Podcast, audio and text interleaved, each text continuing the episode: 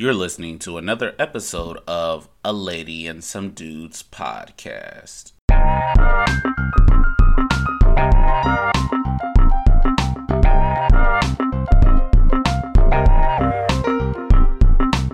What's up, everybody? Welcome to our first live episode of A Lady and Some Dudes podcast.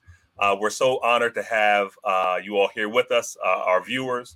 Uh, we know more people are coming on, but we're also grateful to have uh, just the uh, just a great individual, Dwain McFarland. He is the has a podcast called the Fantasy Football Hustle. He also works uh, collaboratively with uh, Pro Football Fo- Focus for fantasy football, and we thought it's great, especially leading into uh, football season starting uh, September 13th that weekend. Um, have uh, help our, our listeners make sure they get a good squad on the board and make sure they are able to put their their their best minds forward for drafting. Uh, and I'm just give a brief opportunity for everyone to introduce themselves. You may have heard us on the podcast. Now you get a chance to see us. As you can see, my name is Evan. Then we Hey, what's have up? What's up? This is Phil. How you doing? our And star. and I am Dion Kelly. I got my whole government out here. I should have done a little better with that, but I'm the lady of the show. And then we have uh, Dwain McFarland. I'm going to introduce himself, tell a little bit about himself. Yeah, thank you guys for having me on. I really appreciate it. Um, anytime I get a chance just to talk football, or especially you know, with you know an Eagles fan, since I'm a Cowboys fan, you know, I mean, you you guys are like all anti-Cowboys, so that's always fun. Um, but at least you know you're not you know Bills fans because they're the most rabid, even though they never play the Cowboys. I know we talked about that a little bit before, but yeah, so you know, I'm I'm just a dude that likes to play fantasy football. You know, kind of you know worked my way up. You know, just learning how to play by by playing, by losing, by winning, figuring out what works.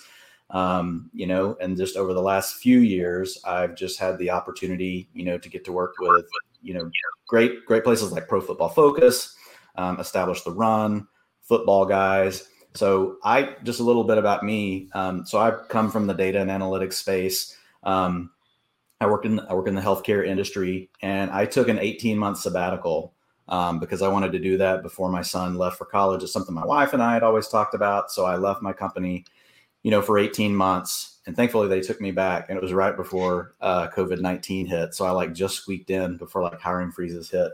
But um, y- you know, when I took that time off, it gave me time just to chase, you know, dreams and hobbies and things like that, as, as well as spend time with my family. And so that's really the time period when it exploded. Before I had really just done the research for myself and used it to play to play fantasy football and to play in high stakes leagues, which you know I had used the information to get good at. After again, after learning and getting you know beat by really good players, you you learn a lot by losing. Um, so, so I was telling my kids like, hey, failure is not always bad. There's data points in failure. You know, you just got to take them and figure out what they are. But this last that last year and a half really is what gave me a chance to write and and do things like that and and really find you know time to put together a podcast because you know you guys know it's not as easy as what some people you know think you know it, it comes off as really simple but you got to figure out what you're covering you know what's the topic some shows are easier than others but and it's a commitment you know you want to you want to make sure that you're doing it right and that you're consistent with it you know for your audience so I felt that it was a good time and I got really lucky and I landed with, you know, a, a great partner who by the way is also an Eagles fan, but Brian Drake. So um, he just reached out to me because he saw some stuff I did on Twitter and he's like, Hey man, you want to hop on a podcast with me this week? So I did one. And then he was like, Hey, do you want to just do this every week? And I was like, Yeah, sounds good. And he's a former radio guy. Um, so that's what he went to school for. So I mean, like he's like, I think he's one of the best in the business, like as far as you know, being able to keep your show on track, be able to engage guests, you know, tee up the right questions. I mean, he's I mean, he's amazing. Like he's really witty. So I feel super fortunate. Like we're a perfect match, you know. He he his strengths and my strengths, like they just like they they click. And so we've been really fortunate. And so that's been great. Um, that's really growing. So if you guys haven't checked that out yet, it's you know the fantasy football hustle. You can find it on YouTube.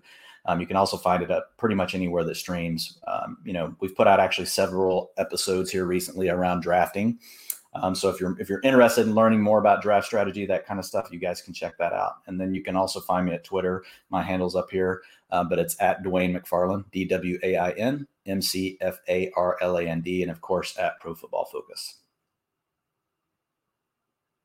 Wow, thank you so much. Um, so we invite all of our listeners. One, uh, uh, Dwain has offered to give uh, the first five people to put their email in the uh, chat box. He offered to give um, he offered to give his tiered rankings for PPR. for P, um, for PPR leagues. So if you want to uh, get his inside information, this is like getting like Adam Schefter info.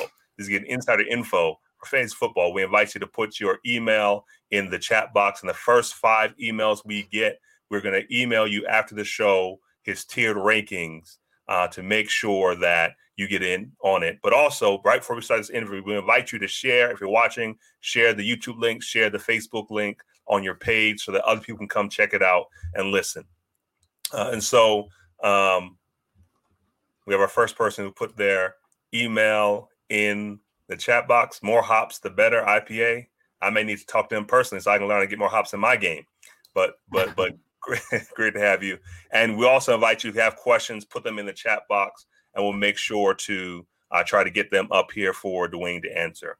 And so, Dwain, this is actually an interesting year uh, because in fantasy football, typically uh, most most people, at least at least I may be amateur here, but I know most people they try to uh, get inside information and they watch preseason games and they get to see who's doing well, who's uh, getting a lot of passes from the quarterback, you know, stuff like that. And so this year we don't have the opportunity to look at preseason to, before we draft. So, what recommendations would you give to someone who's drafting kind of blind in light of the lack of preseason? Yeah, I think you know this year um, it's it's probably more important than ever to have like a good source because it's literally you have to chase down like all of the beat reports and all of this information. And because what you're trying to do is one, you don't want to double count things because you know how it goes. One story will, little, will, will literally show up like in eight, you know, areas, you know, you'll have eight different stories all based off of one quote. So you don't want to be double counting. Um, you want to make sure that, you know, you're, you're listening to a beat reporter because I mean there's so many people out there and this is nothing against beat reporters. I love the beat reporters, but you know there's varying degrees of skill of being a beat reporter, right? And there's varying degrees of what they're asked to do by their, you know, by whoever they work for, right? Is it just to churn out content and you know create head, headlines that make people want to click on it? Or is it to truly be you know are they meant to be a source that's you know truly football focused and you know they want to be sharing from that perspective? So you kind of got to weed through all of those things. And so that's something I learned just from following other great people on Twitter, like you know Sigmund Bloom um, from Football Guys, Evan Silva from Establish the Run, Adam Levitan. Those guys are all really good because they know who the best sources are, and so I kind of honestly I curate my lists based on who their lists are because on Twitter I can go in and click and see their list if it's you know public, and I mean I'll just use their list, and so you know I basically use those things to keep up every every day. I go in and look at all the news and then I kind of you know assimilate all that information together and synthesize it and determine what's important, what's probably noise, or what may be kind of interesting but question mark. Do we hear more like tomorrow or the next day, you know, around this before because you don't want to be changing your rankings all over the place, you know, like every night unless it's really substantial news.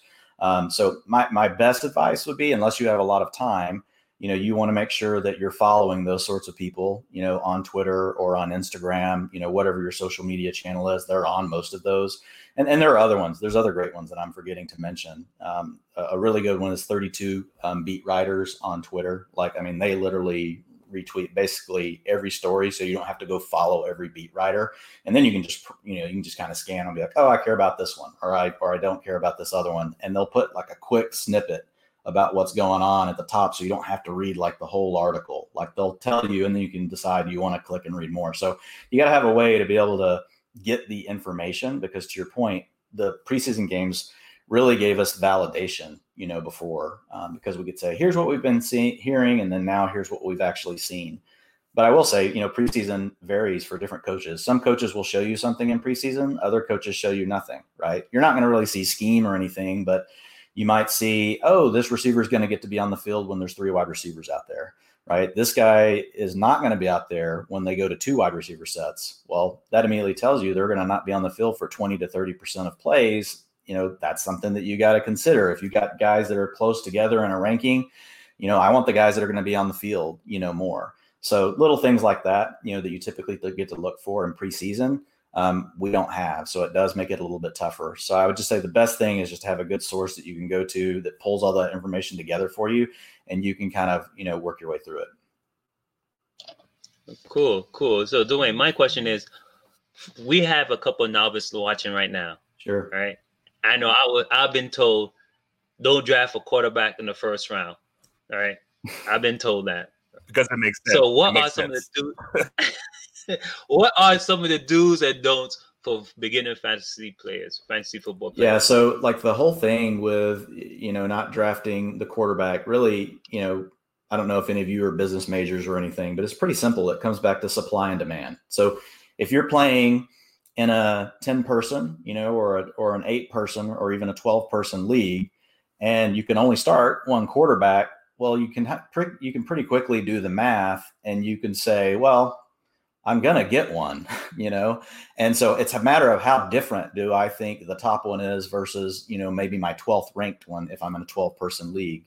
And what I'll do is I'll subtract that. So for example, this year, Lamar Jackson I have projected for 370 fantasy points. I've got Cam Newton projected for 300. Cam Newton's my last player that I consider to be someone I would want to start and be willing to start every week. So he's 75 points better than Cam Newton. Well, then I look over at another position and I say, well, Christian McCaffrey, I have set to score 350 points. And when I drop down, now you start two or three running backs in a league. So now all of a sudden, I got to go 36 people down to get who I'm going to subtract. Well, now I'm subtracting 150 from 350. So getting a plus 200 is better than getting a plus 75. Like that's the simple way to look at it. Like you know football guys came up with that like a long time ago.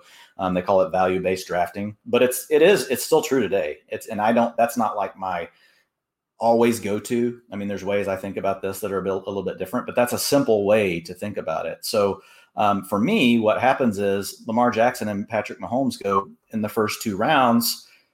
It's you know from a supply and demand standpoint and from you know just you know the rarity of what's going to be there later at those other positions it just makes more sense to build your team around your running backs and your receivers and it doesn't mean you have to wait all the way till Cam Newton. I mean, you could look at me and say, Dwain, I think Cam Newton's receivers are terrible, and I don't know if he's going to be any good. And guess what? You would be right. His receivers probably are going to be terrible, um, but I think he's going to run for quite a bit. To me, I look at him, he's like, you know, an arbitrage play on Josh Allen. He's a Josh Allen. You have to spend, you know, like a eighth round pick on.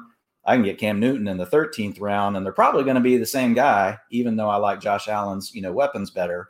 You know, I like Cam Newton's coaching better, right? So that's the kind of things, you know, that I'm that I think through. Um, and every year's a little different, to be honest. You know, there there could come a year where it's like, you know what, you really should take a quarterback in the first three rounds. I don't see this as being one of them. I wasn't wrong for taking Drew Brees um, last year. yeah, see, yeah, and that's a great example of another player you can wait for. Like I, you know, Drew Brees, Matt Stafford, Matt Ryan, Carson Wentz, Cam Newton, Tom Brady, Josh Allen, all of those guys, you know, go really, you know, well behind, you know, your Lamar Jackson, your Patrick Mahomes. The other guy I would tell your listeners to, and he slides, and I know you guys are going to think I'm just being a homer, but I'm not. I I really like put myself through the ringer, especially if I ever grade a cowboy high. I really go back and like put my. Usually, I'm honestly, I've been more guilty of grading Cowboys players too low because I think I'm over. I overly try to make sure that I'm not being biased, right? So, like, I'm so wrong though. By Kelvin, Kelvin said. so, um, so Dak Prescott, for example, um, I have him projected to mm. score nearly as many points as Lamar Jackson and Patrick Mahomes. So, like, if you take a guy like Prescott, you can get him in the sixth or seventh round. So now, like, if you want the simplest way, I think about quarterbacks this year, and it depends on your league. If you start two quarterbacks, that changes everything. Most leagues only start one, right? It also depends is it six points for a touchdown pass or is it four, right? So you got to know all those things. But typically speaking, in the, in the way most leagues score, my rule this year is if Dak makes it to the seventh, I'll take him If I don't get Dak and Josh Allen makes it to the 10th, I'll take him, which I don't like Josh Allen as an NFL quarterback, um, but I like him as a fantasy quarterback because he scores a lot of rushing touchdowns. Mhm. And again, it's all about price because you always have to think about if I take Dak here, what am I trading off? There's an opportunity cost to everything. Who do I have to pass on to take a quarterback? That's the problem for Lamar Jackson and Patrick Mahomes. The Mahomes, the opportunity cost is too much to, to take them onto your roster and consistently be really good. And it's not to say you can't do it and end up being good. You could, right?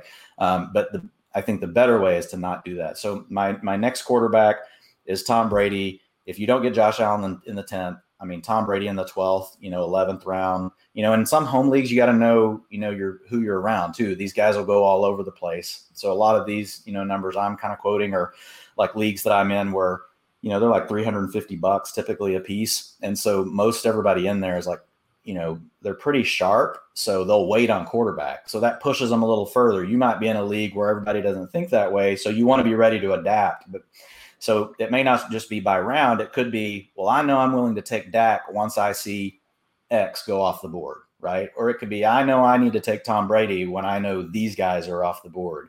That way you can adjust it like based on the way your league works. But for me typically it's brady and then if i miss him I want Matt Stafford or Drew Brees. And then if I completely miss those, I'll just keep waiting and I'll draft Cam Newton. Sometimes I don't draft him until the 15th round. So just to follow up, and and you, you had me at um, Dak doing anything on um, Lamar's level. I, I was like, what? But you know, I get it in um, fantasy terms. It's fantasy points. You're right. It's not. It's not Mm. like his value to his team is not near what Lamar's is in terms of you know the NFL. No doubt. It's just he's surrounded with great weapons, and he's Mhm. got two offensive coordinators that basically want to they want to jam their foot on the gas and they want to let them run three wide receivers all the time. And so Mhm. now you add CeeDee Lamb to go with Amari Cooper and Michael Gallup. I mean, you got Zeke, you got a, a, a good offensive line. It's not what it was. It's just a really premium situation for a Right. lot of fantasy points. Right, right. So um, you mentioned Mahomes. Where would you draft him? Like, where exactly would you put him? Um, Yeah. in the draft. Yeah, so I have Lamar number one. I have Patrick Mahomes number two, but I have them right there. I have them in I. So another concept you'll hear me talk about is tiers. Mhm. Nobody can be like as, you know, like sometimes you know people are so into their projections, and I'm like, you know, I think like I'm like you gotta have some hubris. Like we're gonna have error in this, so I group players basically. I'm like, look, Lamar Jackson and Patrick Mahomes, they're gonna be somewhere around each other. They're both elite. You can pick which one you want to take. I I'm okay with that. You know, if you if you think Lamar is firmly the one, that's okay. You could make an argument that it's Mahomes, but with either one of those guys, Dion, really the way I look at them is I don't ever get them because they usually go in the second or third round of a draft. And the problem this year is if you do that at quarterback, the running backs drop off so fast. Um, you leave a major hole on your roster. Now, where I'll say again, you have to know your scoring for your league.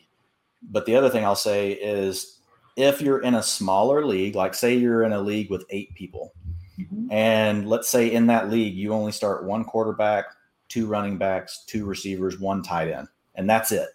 That's a really shallow league where you're probably going to fill every position with a really good player that you like because there's only eight people in it and there's not very many people you have to start. That means you're going to have really good players sitting on your bench every week. In those leagues, I will. That's the kind where I'll like say, "Hey, I get to take Pat Mahomes in this league. I get to take Lamar Jackson in this league because I know I can still get everything else I need Mhm. because the pool has been, you know, the number of players that are going to be taken from the pool is going to be shrunk. So I know that I could still do something like that. But if I'm in a 12 person league and it's one quarterback, two running backs, two receivers, and two flex, which for anybody that doesn't know what a flex player is, it's basically an extra player at any one of those positions we just talked about. You can start an mm-hmm. extra tight end, you can start an extra running back, you can start an extra receiver. And that kind of format, now it's like, wow, I've got to have outside of my quarterback, right? I've got to have six different, you know, starters. Well, seven different starters, right? If I look at my running backs, wide receivers, and my flex positions, now multiply that if you're in a 12 team league, that's 84 players immediately gone from the pool mm-hmm. that I've I've got to have starters, right? So um if I'm in a league like 12 man, Mhm. usually the only time I would be willing is if he drops to the late third, and even then I've let him go by. He doesn't. He very, very, very rarely makes it there. But I wouldn't argue with anybody that took Patrick Mahomes at the end of the third round. Mhm. I think what you have to kind of do, Dion, is you got to look at it. And like I said, there are these things like tiers. So let's say I'll give you an example. Knowing supply and demand, Mhm. right? That I've told you guys, running backs are going to be gone. Here's the running backs I would get to where I would probably consider I'll fade those dudes to take Patrick Mahomes. Once I get down to like Chris Carson, Melvin Gordon, Le'Veon Bell, David Johnson, you know, guys that have some age, they have, you know, a few, they have some red flags, you know, they may have competition in their backfield or like Le'Veon Bell, he's on a terrible team. That's the spot where I would be like, you know what? Patrick Mahomes fell to me here. I'm not taking any of these guys over Pat Mahomes. So you Mm. kind of have to look at it that way. Does that make sense? It it does. It does. So it's kind of like a cost benefit analysis. Exactly. That's exactly what it is. You're looking at your trade-offs all the time. Okay. And that's how you formulate your draft strategy really. Is you're just thinking multiple steps ahead in your draft and you're just thinking if I do this and this happens then what? Okay, well what if I did it this way and this happens? And so basically the way you outplay other fantasy owners, like you could not do an ounce of projections, you could know none of this and you could just take my spreadsheet if you just thought through that and thought through the multiple things that could happen in your draft, three or four scenarios, and you know what you're going to do with each one, and then mm-hmm. as your draft goes, you're still planning ahead. That's how you typically beat most of your league mates. So mm-hmm. that's what high stakes players do that I that I learned, you know, by watching how they did it.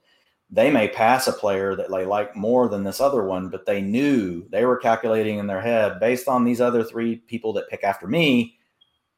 I think I can let this other player go. And because they've already filled that position, it's going to come back to me and I get both Right. players. So you're kind of playing the game within the game. And it's like, I don't know if you guys ever watch people play poker. Like, I, I love poker.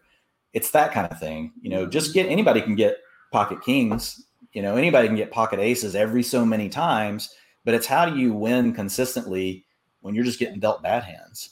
You know, and the way you do that is you learn how the other people around you play. You plan a court. You learn who's tight. You learn who's loose. You learn all those things, and then that information is what Mhm. shows you when to bet no matter what two cards you may have and you know that your probabilities you know are x so it's a similar kind of thing really with you know fantasy football it's it's the game theory. And honestly that's the funnest part. Like sitting down and thinking about all the ways your draft could go like doing these projections is fun. I like it because i like data but that's not for everybody you know? It's kind of that can be a grind it sometimes. But but if you like game theory and if you like trying to figure out how to be, you know, how to smart outsmart somebody else or how Mhm. to come up with a better roster than they do, I mean, that's I love doing that. I mean, I sit down and I'll plot out all these different ways multiple times. And the other thing is then you're comfortable in your draft. When it happens, you're like, oh, I already planned for this. Person I thought was going to be here's gone, but I already planned that in this scenario, I'm just going to shift gears and I'm going to do this. Nice. Nice.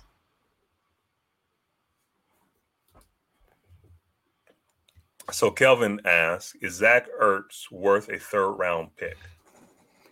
Yeah, again, it's going to come back to your scoring format. Um, if you're looking for a steady tight end, and that's really like what you believe you need based on your format, then I think Ertz is your guy because with Reagor getting hurt, I mean, Ertz is always the top target on the team, you know, for the last several years anyway. Um, but now with Reagor out, you know, for at least a month, Alshon Jeffery, you know, is not going to be ready for the start of the season. Um, so it's pretty much going to be Ertz, it's going to be Goedert, you know, and you'll have, and what they need is DeSean Jackson to stay healthy outside because he stretches the field and he makes, he opens everything else up for those guys underneath, right? He opens up everything for Miles Sanders underneath. And so as long as Djax is healthy, I think, you know, Ertz is a fine target. Personally, this year, um, I'm going to Mark Andrews over Ertz because I think he carries, you know, a higher touchdown ceiling. Hmm. So here's like where the nerdy stuff comes in. So last year, Mark Andrews was only on the field for 61% of the times that Lamar Jackson dropped back to pass. Well, remember they had three tight ends that they rotated. Well, Hayden Hurst has now been traded to the Falcons. So Mark Andrews was a top five, you know, tight end last year. And now he's probably going to be on the field 20 to 25% more when Lamar Jackson's dropping back to pass. And guess who Lamar Jackson's favorite person on the field is? Mark Andrews, because that's the place where Lamar is the most accurate, is down the hashes. And it's all set up by their play action, by the RPOs, all that stuff that freezes those linebackers for a half second and and pulls a safety one way or another. that's what creates those seams, you know, for Andrews and Marquise Marquise Brown, Hollywood Brown will also be getting into those this year. I expect a huge year from um, Hollywood Brown, even though their offense isn't going to throw the ball a ton. I think the efficiency will be great. So I, I like Ertz. And if, if so, I, I mentioned tiers earlier. I have them in a tier together, but I just slightly lean to Andrews because if I'm, I'm always trying to go like for the, the gusto. Like I want to build the team that like everybody is just like, man, I don't even want to play anymore because your team's so good. Like that's like that's your goal, right? Because it's all your buddies. And so you just want to be able to be you just want to be able to trash talk. So Andrews is going to give you the most trash talk upside. Okay. So, you know, uh, obviously this offseason you had the major move of Tom Brady uh, going to the Tampa Bay Buccaneers. Mm-hmm. So my partial fear is Tom Brady doesn't seem to play well in Florida, but not not including that fear, um, it looks like they're gonna have a high octane offense. Who do you suspect mm-hmm. is going to be the the crown jewel of that offense that you want to pick up in your fantasy draft? Yeah, I I think it's all gonna be good, to be honest. And I think you know you're right. You bring up a legit you know concern. Um, you know Brady has struggled like with humidity. Um, he's he struggled with the ball being wet. So I know that's something they've been working on a ton, um, and that's why they're you know practicing a lot in the heat. Um, you know, and here's what I think about Brady. Have you guys watched um, the Michael Jordan um, documentary, um, The Last Dance? Yes. Like that's what I imagine Brady being like.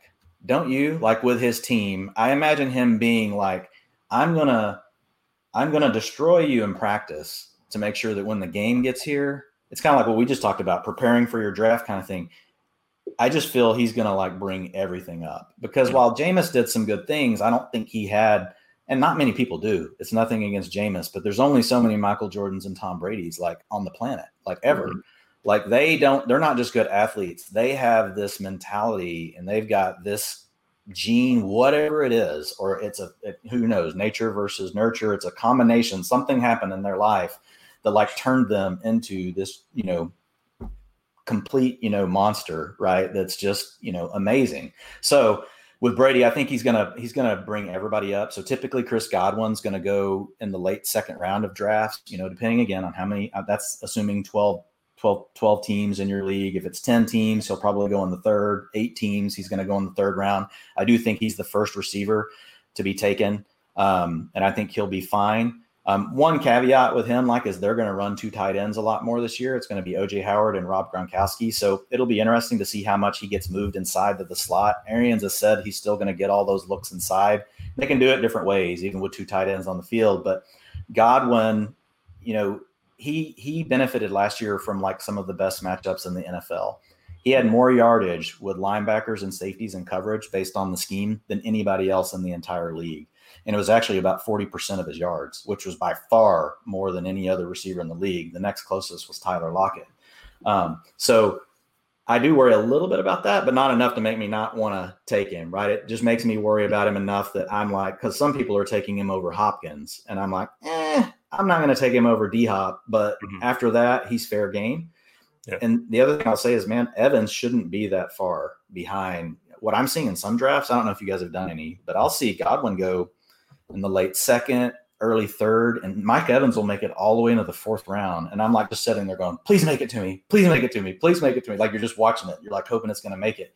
A lot of people are, here's the narrative I've heard um, is that, well, Tom Brady can't throw the deep ball anymore.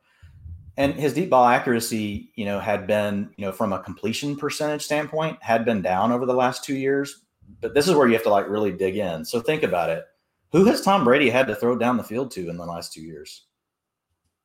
Anybody? Yeah, exactly. So when I look at that, I am I went, and this is the cool thing about working with Pro Football Focus is you can go into the data that's below like results. Like you go into more, okay, what drives results? And so they actually chart every single throw and they will say, was the throw itself accurate? Not just did the receiver catch it. So last year, you guys get the guess Last year, how do you think Tom Brady, you take his receiver out of the equation, just his accuracy, how do you think he graded versus the rest of the NFL on throws over 20 yards?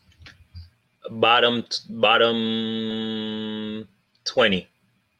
No, another I don't guess? think he's that accurate. Another another guess? Uh, I would say middle tier. Yeah. Mid- Yeah. mid- So he was he was plus 20% versus the NFL average. He was actually in the top. Yeah. See, that's why you got to dig into this stuff. It, it looks like Tom Brady's not accurate, but if you have a receiver that can't get open, you got a receiver that runs the wrong route, well, your deep completion percentage is going to be down. So Mm. what I like about this data is they don't they don't, you know, take points away from Tom Brady they take points away from the receiver in that example. All they want to know is did was Brady's pass accurate or was it not? Now whether the receiver caught it or whether it, you know, hit off his helmet or, you know, or he turned the wrong way, whatever the case may be, or they couldn't get enough separation, right, from the defenders. So Tom Brady's receiving corps got less separation pretty much than any other receiving corps in the entire NFL. Hmm. So that's where I think Mike Evans is actually going to be a lot better than people think because people think that Brady's completely washed. And the other thing I do go back to is like it's that whole Tom Brady. Do we really think Tom Brady's going to do anything but come out and just want to show Bill Bill Belichick, dude? Like you so mm. screwed up. Like you're awesome, I love you, but I, I think he's just on a mission. And then you throw Gronk in, and you throw OJ Howard, who was a first, you know, first round pick not very long ago out of out of Alabama, who's also very talented. Um, man, I just I think their only question really is who's who's gonna who's gonna be it in their running game. You know, Ronald Jones is the front runner, but you know, Ronald Jones has kind of had, you know, a checkered, you know, start to his career. It's not like he's been really consistent. But I think Brady is gonna eat. I think he has top five upside with his weapons. Okay, so this from more hops, the better IPA. Uh, he's in a half point PPR 10 man league. He wants to know, he has the ninth pick. He wants to know out of Josh Jacobs, Miles Sanders, Chubb, Ekeler, Julio, or Aaron Jones, Tyreek, Tyreek, or Tyreek Hill, which two would you target? Yeah, this is a really good question because over the I, I can't remember honestly ever a season with with so much turmoil right when the season's about to start. So Kenyon Drake was in a walking boot. Miles Sanders has a lower body injury, which we've now found out was a hamstring strain. Miles Sanders' offensive line keeps losing, you know, linemen. You know, first it started off with their pro with their Pro Bowl guard, but now just in the last week, you know, you've lost your left tackle, um, Dillard. Then you lose, and now you got uh, you know Peter saying, "Hey, if you're going to play me at tackle, you need to pay me more." So there's a lot going on. Now you got Alvin Kamara, maybe going to get traded because he's holding out, and the Saints have literally no money to pay him. They're they're going to be 75 million dollars over the cap next year already, so they don't have any money. Um, so they're going to have to get creative if they want to keep him. So it's it's creating this scenario where at the end of the round, um, like especially Miles Sanders is getting pushed down. So when it gets down there to me, based on the recent news that I've heard, um, I take Sanders in a half point PPR in that format you just talked about. I'm going to take Sanders with my first pick. And then I'm coming back in the second round. And it's really your call at that point. You kind of got to know your league mates. But in a home league, I'm typically going to take the best receiver there. And I, I will let you choose. I talked about tiers earlier. I have Julio Jones, Tyreek Hill, and I have um, who was the other one you said? Well, actually, I, if you had Davante Adams in there, I had him in my first tier with just Michael Thomas. So my two picks would be Sanders and Adams if Adams is there. But if not, Julio Jones and Tyreek Hill. I mean, you can pick which one you want. Julio Jones is going to have more receptions, but Tyreek Hill is the guy that you know we all know. If he ever got a big workload, like he could completely blow the top off of like everything.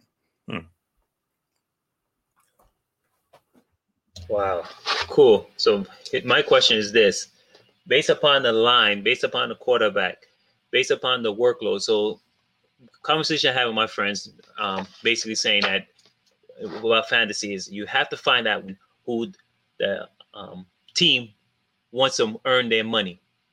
In other words, that sleeper. Who is that sleeper? Which team wants that player to earn that money this year? and we could benefit from that. Yeah. Yeah, it does sometimes happen. Um, you know, you will see players that will get motivated um, in contract years. It's not, you know, the data is not super consistent on it, you know, so it's not like something where we can say every time, and it's because we're dealing with humans, right? Different people are motivated different ways. Like, you know, Dion, you may be motivated to, you know, to bust your butt every single day at work and you're a rock star every day. And then, you know, Phil, I'm, I don't know you, but Phil, you may be one of those types that like, man, I'm not getting my, I'm not getting my cut. I'm going to slack off today because, you know, I don't think my company pays me enough. And then Evan might be both of y'all's supervisor and he might be thinking, you know what, man, Dion's awesome, but, you know, Phil, you need to show us something. And so it all comes back to Phil, when you get that feedback from your coach, how do you take that? How do you deal with that? You know, also, are you monetarily motivated? Some people are more motivated by being accepted. Some people are more motivated by notoriety. Some people are more motivated just because it's self pride that they want to show that they're the best. Everybody's different. And some people truly are monetary. So it, I think that's why the data is inconsistent and we can't just say it works all the time. But I definitely do look, right? I pay attention to who's in a contract year, especially if it's a, um, you know, a player that we know has been, you know, kind of up and down. So you know they have the ability to perform, but for whatever reason, like they can let their foot off the gas, and maybe they don't. Who knows? Maybe they just you know don't do everything they do in practice or preparation because it takes commitment. But then all of a sudden now the money's on the line, and you could get the commitment. So a great example of that right here recently has been DeVante Parker. You know he was a career under underachiever now, some people will argue that it was just Adam Gase, and because you know he's like seems like he's like a curse like to any fantasy asset, pretty much. I mean, look at how Le'Veon Bell is not real happy with him now. But you know, if you look at Parker, he really did. He showed some flashes when he was young, and then he dealt with some injuries. And then you know, over these last two years, when there was some money on the line, like you know, especially last year, like he balled out was great. You know, I mean, he made he's he's the only receiver in the league that made Stephon Gilmore look bad last year. Stephon Gilmore shut down every single receiver, and um, Parker came out and just went off on Gilmore. So like, and he took the shadow coverage pretty much every week. Once he started showing that, the t- other team was putting the best corner on him, and it didn't matter. They couldn't stop him. So there is something to it. It's just hard. It's hard to decipher like which one is it going to work for and which one will it not. I use it like it's I use that kind of stuff, Phil, like more like is tiebreakers. So if it comes down, I got two people in my tier, and I'm like, man, DeVante's trying to get paid. This guy just got his payday. I might say, okay, fine, I'm going to go with Parker, if that makes sense. Okay, so we have a question from Eric Bennett. What are your thoughts on Hunter Renfrow from the Raiders? Is he worth a roster spot? Yeah, and, and like I say, it does depend on format. So today there's news that they did move Tyrell Williams to injured reserve, who's got a torn labrum. You know, there was talk of him trying to play through it. Um, I think the biggest beneficiary right away um, is going to be, you know, Bryan Edwards, um, you know, a rookie receiver that fell in drafts to the third round. I think he provides more upside um, for me than Hunter Renfrow, and he goes pretty late. Um, but I think this moves everybody up, right? I think this, you know, this is going to mean Ruggs is going to be on the field pretty much all the time. Hmm. And I think now, pretty much anytime they're in three wide receivers, it is going to be Hunter Renfrow on the field. So here's the thing with Hunter Renfrow I think he's a very good player.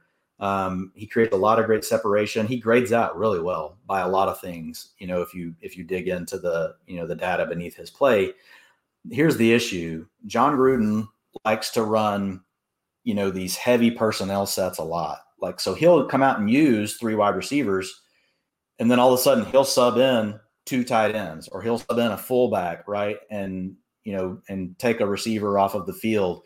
He'll run two tight ends and a fullback. He likes these jumbo kind of packages. He runs them more than most NFL coaches. And he also doesn't run a very high pace. So he doesn't run as many plays as a lot of other offensive coordinator coordinators do. And so that's what hurts Hunter Renfrow. It's not his talent. I think Hunter Renfrow is going to be out there plenty, like when the Raiders are trailing. Um, when they think the best matchup for the week is to not try to pound the ball against the other team, and they decide, you know, in the game plan, they're going to pretty much run 70% of their plays that week from three wide. That's when Hunter Renfrow will be on the field all the time. And I think when he's on the field, you're going to see Derek Carr look for him quite often. The problem is going to be in those games where if the Raiders are in a tight game or the Raiders manage to be leading because they really do want to run Josh Jacobs, um, that could equal 50% of the snaps for any game that Hunter Renfrow doesn't even get to be on the field. And then so that makes him, that makes his performance spike and valley, spike and valley, spike and valley. So what I would say on Renfrow is if you're in a super deep league, I like, he's a guy I'm willing to draft and I stash late. Um, but if I'm in a shallow league, like where it's, you know, 12 to 14 round draft, you know, maybe 10 people in it, I think he's a guy you just leave on the waiver wire. I'd rather take a shot on Bryan Edwards, who's going to be on the field all the time, and he's a perfect match for the play action game that they that they want to build off of those 12 looks. When I say 12, that's two tight ends. 21 means a fullback and a running back. So those heavy sets, what a lot of teams like Gruden like to do is they run play action off of that. Hey, we look like we're going to run, but really we're going to pass. And so that's going to be big for Ruggs. It's also going to be big for Edwards. Um, Ruggs is a guy that I mean, I'll draft, and even in a 12 man league. I mean, I'm drafting him in the ninth or 10th round. I, they're moving him all over the formation, and they're not just asking him to run deep. They're actually running him in the areas that Derek Carr is really good because Carr doesn't really like to push the ball deep. He's never really done that that often. So I'm just imagining Ruggs in space and a scheme being used, you know, the right way. And that's what gets me excited. And so let me ask you this. I guess this is more of a twofold question. Um, who are your top three fantasy sleepers at the wide receiver position um, in a standard league versus the PPR league? And my second question is where would you put Michael Thomas in your draft since we're on the top? Yeah, let's start with the Michael Thomas thing. So, like for me, um, and again, depends on depends on you know the format, but you know if you're talking like standard versus PPR, Michael Thomas in a PPR league, like right now where I put him in play after McCaffrey, Barkley, Elliott, Derrick Henry, and Clyde Edwards-Helaire are gone. That's where I would draft Thomas. I like Thomas better than Clyde Edwards Helaire as a player, but again, we're back to the supply and demand thing. And receiver is deeper than running back mm-hmm. this year. So in the third and fourth rounds, I can still draft receivers I really, really like. So think in the third and fourth rounds, you can still get Mike Evans, Odell Beckham Jr., AJ Brown, Juju Smith Schuster, Robert Woods, Amari Cooper, Calvin Ridley, DJ Chark, who's going to go nuts. Terry McLaurin, you know, DK Metcalf, all these guys you can still get. But then when you look in the third and fourth round at running back, you're looking at James White, Tarik Cohen, Ryquell Armstead, you know, Dave Montgomery, Latavius Murray, who could be really good now with, you know, I've moved him up in my rankings to this spot based on the Kamara news. But you see what I mean? There's there's a trade-off. The opportunity mm-hmm. cost that we talked about earlier is at a deficit. So I'm willing to take a few less points with my first pick to make sure that I get the running back that I want. Mm-hmm. Now, once it gets past Clyde Edwards Helaire, um, I would personally still take Dalvin Cook over Michael Thomas. But if you're worried Cook's going to hold out, or if you're worried about his shoulder shoulder injuries, that's like the spot where I'm like, I get it. You know, mm-hmm. I'm not mm-hmm. going to argue with you if you want to take Mike Thomas. The dude's a beast, so you can totally do that. Mm-hmm. Um, but after you know once it's past, you know, those players, then I think he's really he's fine. He's in play. Once he gets the seventh or eighth pick in drafts, like I'm always taking him if he if he makes if he makes it to me. Now, as far as like the, the guys that I like, as far as sleepers, I'll give you guys a few names. Um, so when I say sleepers, these are these are players that you're going to be draft. You're going to be able to draft after round eleven. Okay. And I have specific criteria. This isn't just based on my projections of what they think they're going to do. I'm thinking, what is their upside? What could their upside be? And so, out of these players, I pretty much draft two out of four every you know single draft. So Parris Campbell for the Indianapolis Colts, and I don't care if it's standard or PPR. Obviously, PPR gives them a little bit more, but they're still going to be sleepers relative. Um, and here's why. So Campbell, like what a lot of people don't realize, is he's probably going to be on the field all the time you know the beat reporters are talking about whenever they only have two right, wide receivers on the field and they're using two tight ends it's campbell and it's hilton so he's going to be on the field all the time and he's just a player that was ascending right when he came into the draft you know he's a player that you know brings elite athleticism and guess where his routes are going to be his routes are going to be the underneath stuff well where, where does philip rivers love to pepper guys like keenan allen guys like that underneath right? Mm-hmm. That's why he throws so much to the running backs as well. So parris Campbell, I think, is in a situation where he's going to get the usage that he needs. Philip Rivers is going to look for him a lot, and he has the athleticism and the playmaker ability to completely blow the top off of all of it, right? So mm-hmm. he's a guy that you could be sitting there with him and be like, "Wow, like I can't even start whoever AJ Green because I got to start Parris Campbell every week." Or what you really hope is you're in a league where you get to start more people and all of a sudden you're plugging Parris Campbell in as your third receiver, and you're like just sitting there laughing, right? So another one that's very similar, and this and I'm not an Ohio State homer, but it's Curtis Samuel Um, you know, with the new, you know, with with Joe Brady there as the new coordinator in Carolina, um, they're moving him all over the formation. He struggled a little bit in the last couple of weeks in camp, but he's been dealing with an injury. But it's just another elite playmaker, and you can get him after the, after round eleven. And so with Samuel, it's very similar. I don't expect him to be the lead guy on his team. I think that's going to be easily DJ Moore, and then Christian McCaffrey's going to get his. Mm-hmm. But Samuel is a big playmaker, and he, Kyle Allen, you know, Teddy Bridgewater isn't like amazing, but he's accurate. Kyle Allen last year really, really hurt um, Curtis Samuel. Curtis Samuel was open a lot when his quarterback missed him. So he's already shown that he can get open. He just didn't get the result. So this is like the opposite. It's like the inverse of what we talked about with Brady earlier, right? Brady threw a target, you know, to a receiver and it was accurate, but the receiver didn't catch it. This is the hmm. opposite. You know, Curtis Samuel's wide open saying, Hey, look at me. And Kyle Allen can't like hit him. So now he's going to have a quarterback that can at least be functional and get him the ball. So Campbell is a guy that could easily end up, you know, in the top 36, top 24 wide receivers. And here's a third one. It's Laviska Shenault. Um, so he's a rookie and he is on the Jaguars. And so now you have no Leonard Fournette.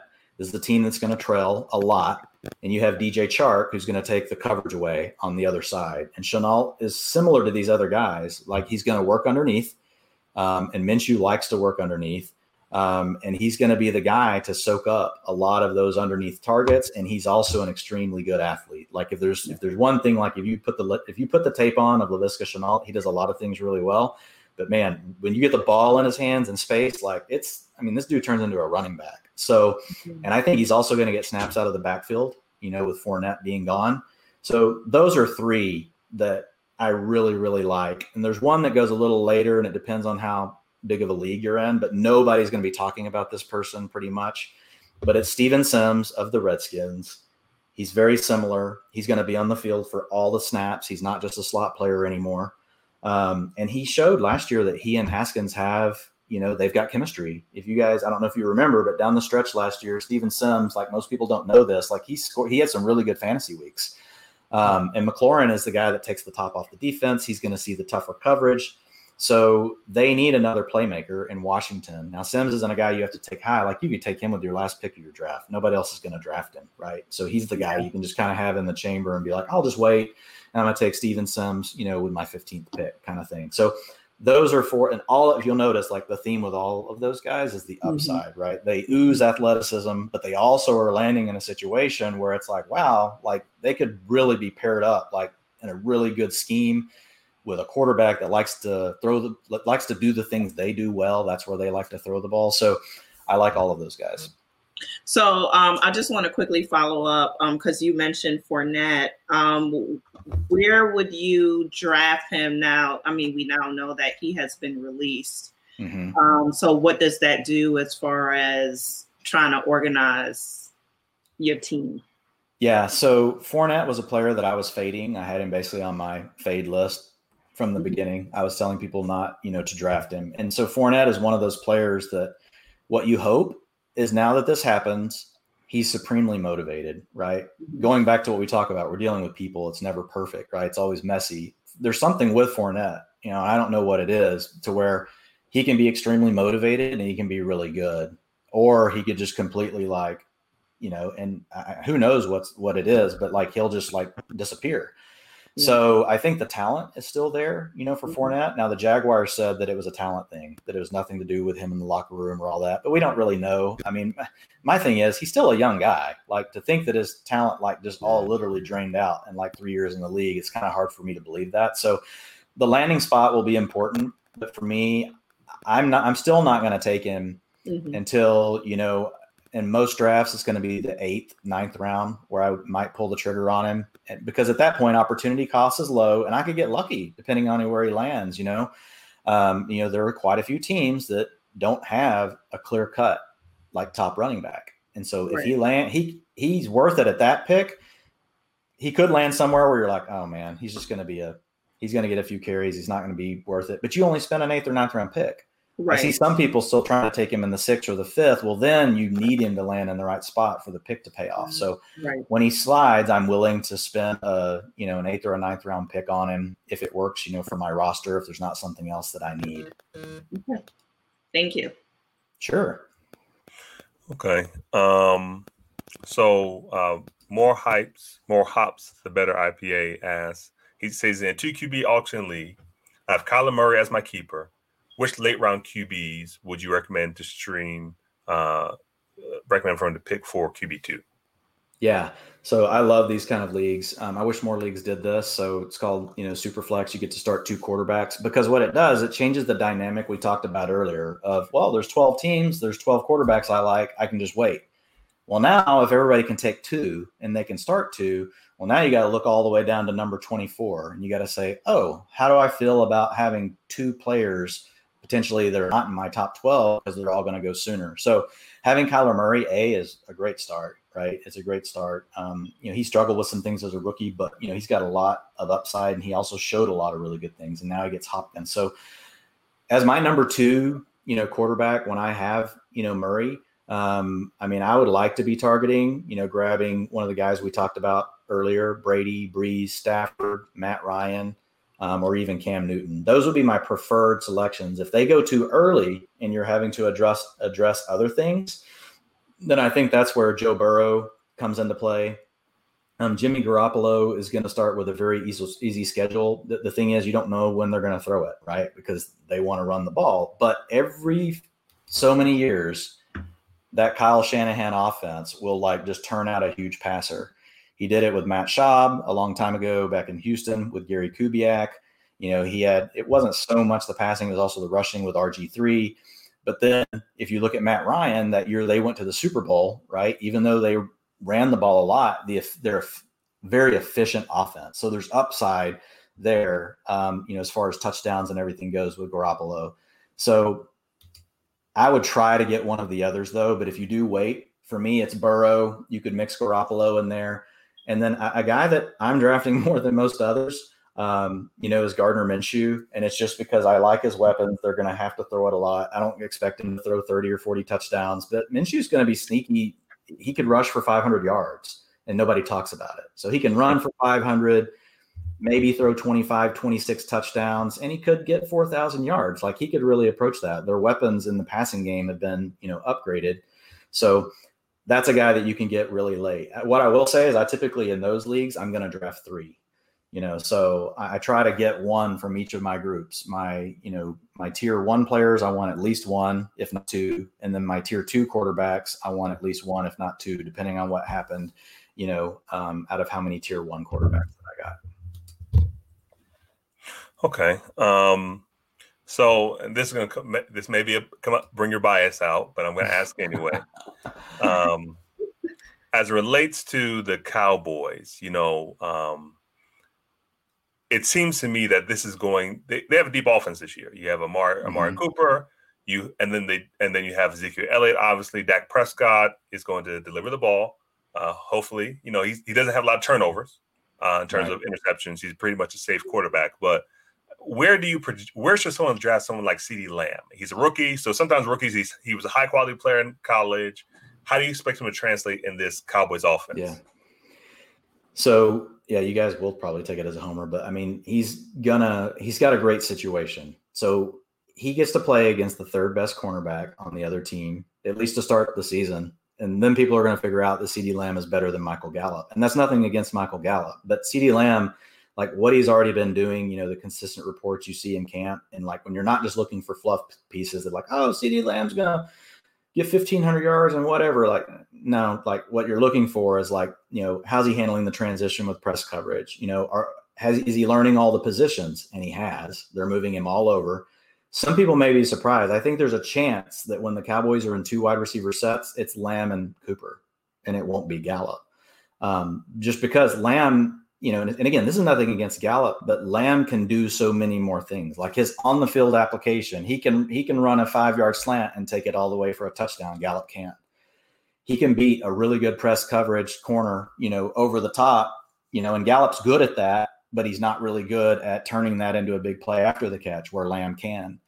Lamb's really good, you know, inside the 10, where Gallup has been average so far, you know, to this point in his career. So but even if that's not the case, and Gallup, because he is a good player, let's say he's only out there when they have three wide receivers. Well, Jason Witten's gone. So they're not going to run two tight ends. Their fullback opted out because of, you know, COVID 19.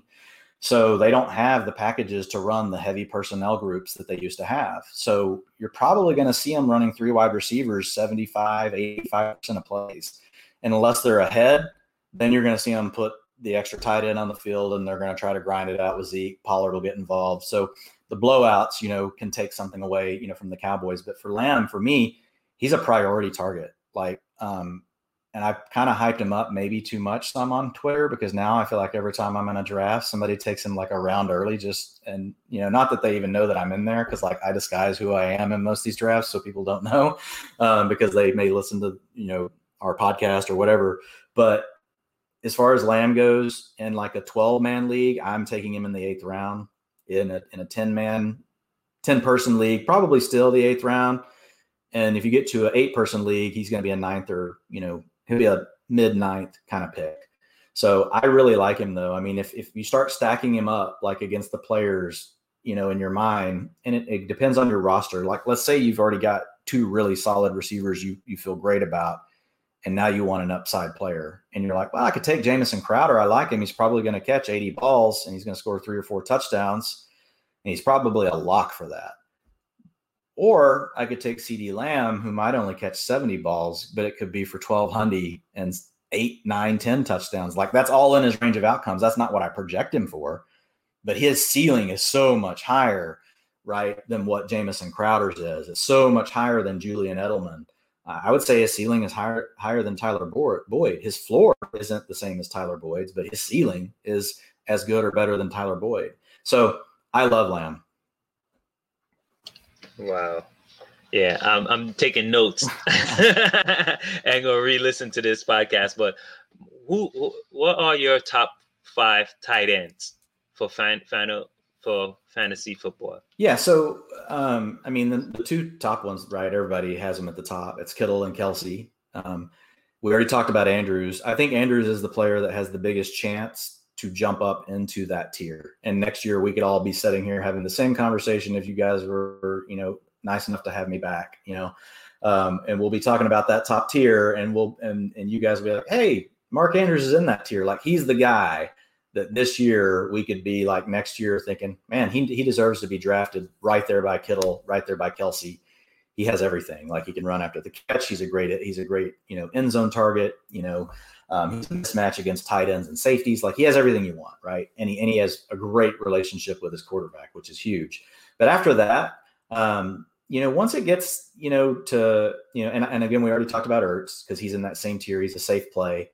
Um, then my next tier, you know, there's a few more questions, but I still love Darren Waller. You know, some people are really scared off. They're like, oh man, they got Ruggs and this and that. I'm like, man, these guys are still rookies.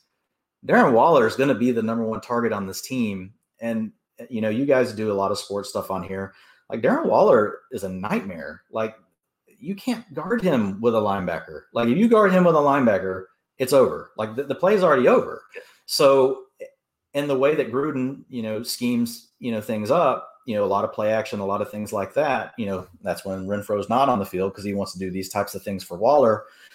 I mean, just puts him in great run after the catch situations. And I still think he has a he could still catch. He's going to catch between 80 and 100 balls and, you know, his he has upside from last year. I think he I'd have to go back and look for but I think he only scored like two or three touchdowns.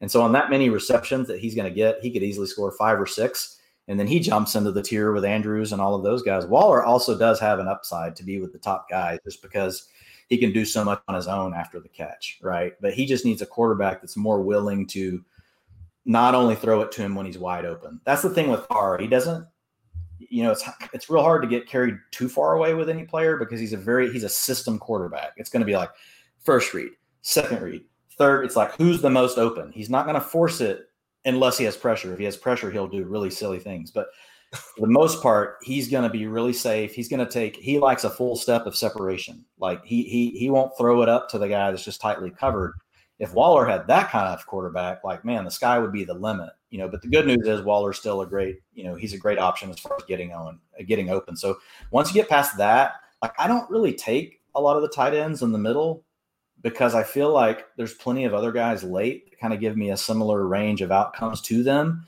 that I can get later. And I love the receivers, the opportunity of cost of passing on the receivers in fourth, fifth, sixth, seventh round, where a lot of these tight ends go. I just don't want to miss on.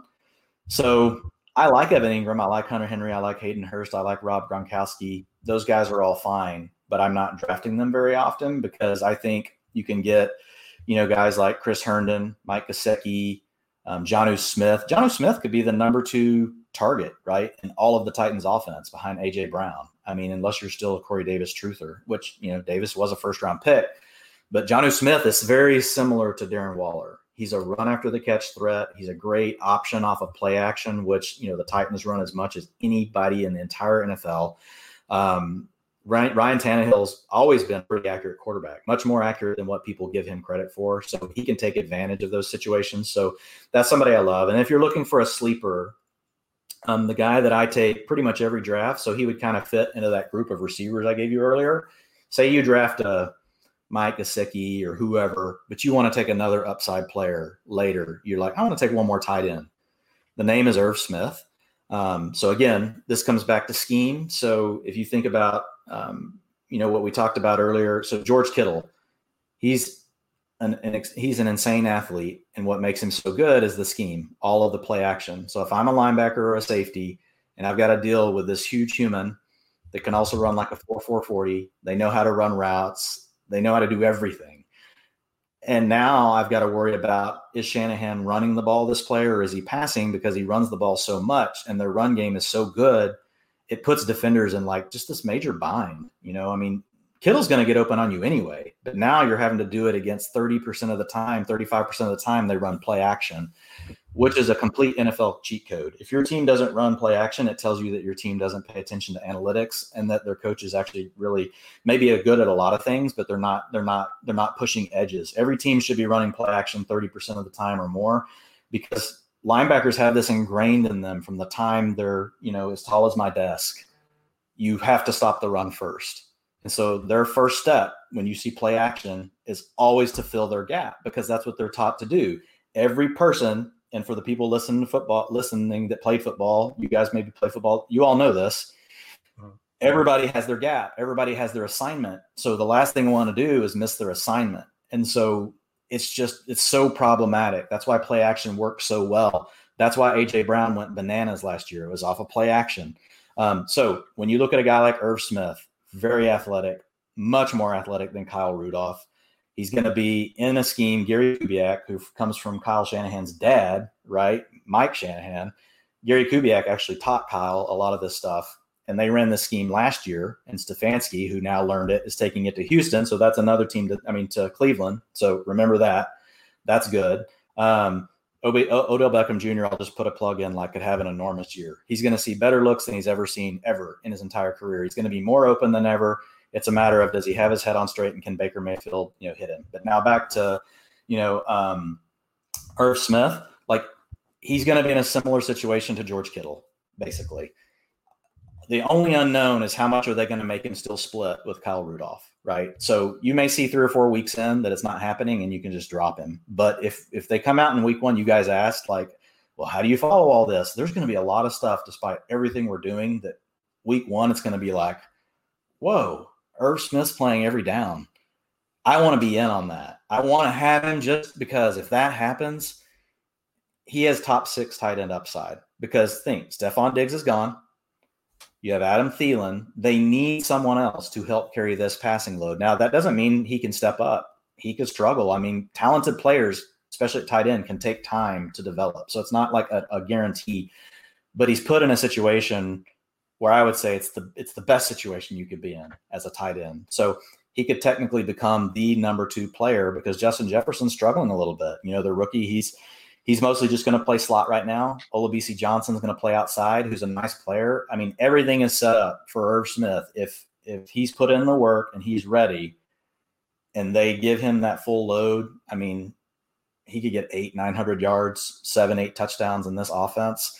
And you don't have to take him till, you know, round 12, 13, 14 of your draft. I draft in literally almost every single draft. And I still get upset when I miss him. Like he's a guy I love so much that, you know, I've drafted 12 teams so far. Um, I think I've missed him three times, and even though I have him on the other nine, like every time I miss him, I'm still like, oh, it's like I, it's like I just I have to have him. So I would um, kind of wrap up the interview and and once again, thank you so much for coming on. You are like a football encyclopedia. like I'm just sitting here like, oh my goodness. But for those people who are not very familiar with fantasy football or not, you know, not really mm-hmm. aware what it is for the beginner, and I'm talking about green not having played before um what kind of things can Roman Reigns turns to can, on the Houston we have a problem. Um, I didn't know what was going on. Yeah. As a mm-hmm. beginner mm-hmm. someone who is completely green like what kind of things can they do to um yeah. get the knowledge they need yeah. one i would say you don't have to have everything right that i just you know share. But but that's why you find people that can give you that. And so you just read you take it all in. It's like anything in life like when you spend some time just thinking about it and you know you you're prepared it's like you reach like this zen moment right? Where you're like i'm good. I'm ready. Um, versus just like everything else in life if you're not prepared you walk into an interview that you hadn't gone through what they're going to ask you in your head you haven't done the research on the company yet you're setting yourself up for failure right because you know they're going to ask those questions. You know they're going to they're going to expect you to know something about their company. They're going to expect you to be able to talk about their business. So it's the same thing here. It's just you get to do it about something, you know, not that work isn't fun. I love work too, but you get to do it about something that's, you know, recreational and just and fun so you get to get excited about it. But it's the same thing. It's just you don't have to know everything, but whoever what I would say early on, find one or two people to listen to that you like. Don't try to listen to every analyst eh, that will literally drive you nuts. As you get better at it, you'll learn how to take in those things and you'll learn who the analysts are that you think are the smartest. And you'll say, and when you see two that you really like, kind of going back and forth around something, you like get your popcorn out and you're like, oh, I'm gonna watch this. I'm gonna see like how does this turn out? Because I could, you know, you respect both people. But early on, I would say get, you know, get yourself, you know, one or two people that you follow, you know, on social media, use their rankings, and that way you can just have a clear mind. You understand their rankings you know why their thought process is what it is. It could be flawed but you understand it and you know you're kind of simpatico with their rankings and that just makes you comfortable. So just don't let a bunch of noise you know creep in um, you know would be my other thing. And then i would say you know just have fun you know i mean it's uh you know go in there if it, you know you may listen to me here and if you really, really love CeeDee Lamb and you're worried you got to have him on your team, he's good enough. Take him in the seventh round. You don't have to wait till the eighth for me. If you really, really, really love Patrick, you know, Mahomes, and he falls to the mid third, and I told you you shouldn't take him till the late third, it's close enough. Just take Patrick Mahomes. Like you're trying to have a good time too, you know. Don't like let Patrick Mahomes go by. Like if that's just gonna like bum you out for the weekend, you know what I mean? And you're like, man, I could have had Pat Mahomes. He's my favorite quarterback. Just don't take him in the first round just don't take him in the second round, you know. But if he makes it to that spot where it's like, you know, I know Dwain said this, but man, forget Dwain. I'm ta- I think you're good. You're in the right spot, like when you think about it that way. So just have fun with it. You know, use it as a time. I love it because, you know, the two home leagues I have where I draft with all my friends, you know, and we've been doing it forever. It's just the camaraderie, like of the whole thing. You know, it's getting together and, you know, you have this common bond. And although we love to trash talk and we all want to win. Like the thing I'll always remember, like around those leagues, right, is like I just I'm good friends with all those people now, you know, and they're all you know part of my life. I talk to them a lot, whether it's football season or not. So that's the other kind of stuff, you know, that I really try to focus on. And I have to do that because as you guys can't tell, I can kind of be like really super serious about stuff. So my wife sometimes is like, okay, dude, relax, like chill out. I love that. Thank you so much. Um, not only did we enjoy you, but our guests, you know, some of the comments we received, they really enjoyed your insight. And we do hope that you will come back, um, hopefully um, towards the end of the season, so we can kind of unpack a lot of the stuff yeah. that happened. I yeah, I would love to do that. We can come back to this. So I'm I'm definitely game for it. I'd love to return. You guys are great. Awesome. Awesome. if I could just take a moment to one, uh, thank all of our listeners and our viewers. Uh, remember, if you want to get in his his top secret, not top secret, but his his tiered information, uh, put your email in the chat box, and we'll give it to him. He'll make sure to send that information off to you. If you don't get it, I'm going to get it. Right? If you don't get it, Yeah. I'm going to get it. Uh, I'm gonna so- send it to you. I'm gonna send it. I'm sending it to to you for anyway. So it's Okay. the five outside of that. Okay. Um, and what I would say is, if you're not on the list, Pro Football Focus is running a 30% discount this weekend. And so just go to the website. You'll see the code. I should know this since I work for Pro Football Focus, um, but I'd have to go look. But there's a there's a code, and it's normally like $49.99. So it's 30% off of that. But all my rankings for PPR, half point PPR, Superflex, and standard leagues are all up. There's custom cheat sheets. I update the information every single night. So like I'm going to update this sheet tonight, like with the latest before I send it off to all of you. Um, but once, you know, like after this weekend, obviously this won't be connected like to a database that's being updated. So I update that information every night. Um, you know, if, if there's not a ton of news one day, it may be every other night, but you can see like when the last time I is, when the last time is that I've updated it. And then there's several other, other really good, you know, analysts, you know, that are on there. So you can also see if you want, you could just see a consensus ranking ranking. You can see, well, here's where Dwain has them ranked, but across the five rankers for PFF, here's the consensus. And then you can st- actually, it's really cool because you can see where I'm higher or lower on players, you know, than than you know the consensus across the team. And so um, that's always cool to look at. And then there's just a ton of great articles. You know, I mean, there's so much content that comes out, and it's all powered really by the best data in the NFL. Nobody else has teams of teams. I mean, teams of people watching every single one of these games, watching every single play, grading everything. Right, not just the result. Literally, the receiver was he press cover? Was it press coverage? How open did he get? Did the quarterback throw it on time? Like all that kind of stuff is there. Hmm. And I'm honestly just now unpacking it enough to try to learn how to really use it because I didn't want to be overwhelmed by it because I came on, you know, with PFF in June and I had already done my pr- first pass at projections. So I, I dug into some of it and I made some tweaks, but I didn't want to like totally overhaul everything because, you know, I'm still learning about all their data, but it's what drives a lot of this stuff. So it's, um, you know, it's a really good deal for what you get. Yeah, and we encourage everyone to check out the podcast, uh, Fantasy Football Hustle, if you want to get more up to date information, as well as check out our podcast. I'm going to share something with you all real fast. Our, our most recent episode, we did this uh, yesterday. Uh, it was the rapid fire rundown um, with uh, guest host Dr. Ty, and we talked all things NBA boycott.